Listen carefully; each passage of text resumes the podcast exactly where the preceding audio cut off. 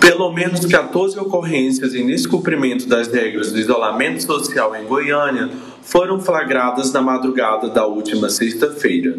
Os fiscais da prefeitura tiveram uma madrugada agitada com as ações que ocorreram em bares, restaurantes, postos de gasolina e até uma boate de striptease.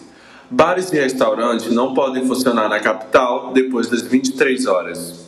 Um pirarucu de quase 2 metros que vive em um parque no setor Jaó, em Goiânia, virou atração dos moradores da região. Os próprios moradores do bairro dizem que o peixe era criado em um aquário por uma mulher que o abandonou no lago após se mudar para São Paulo.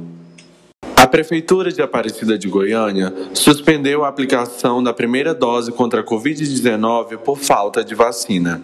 A imunização foi suspensa nos dois drive-thrus da cidade, os idosos com 62 anos ou mais que já estão agendados no aplicativo da Prefeitura e aqueles que precisam receber a segunda dose serão atendidos normalmente a partir de segunda-feira nas unidades básicas de saúde.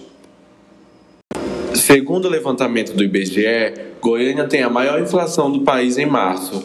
O principal motivo foi a alta no preço dos combustíveis, que tiveram o maior reajuste desde julho de 2000 o aumento dos preços na capital teve a maior variação para o mês de março desde a criação do Plano Real em 1994.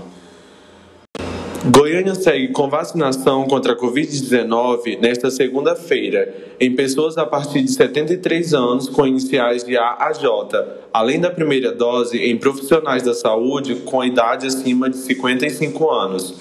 O atendimento começa às 8 horas e segue até às 17 horas em escolas municipais e dois postos de drive-thru.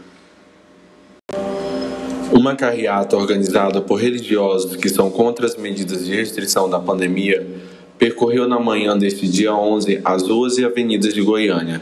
Eles manifestaram contra a decisão do Supremo Tribunal Federal, que concede a estados e municípios o poder de decisão sobre a realização de missas e cultos no período de pandemia.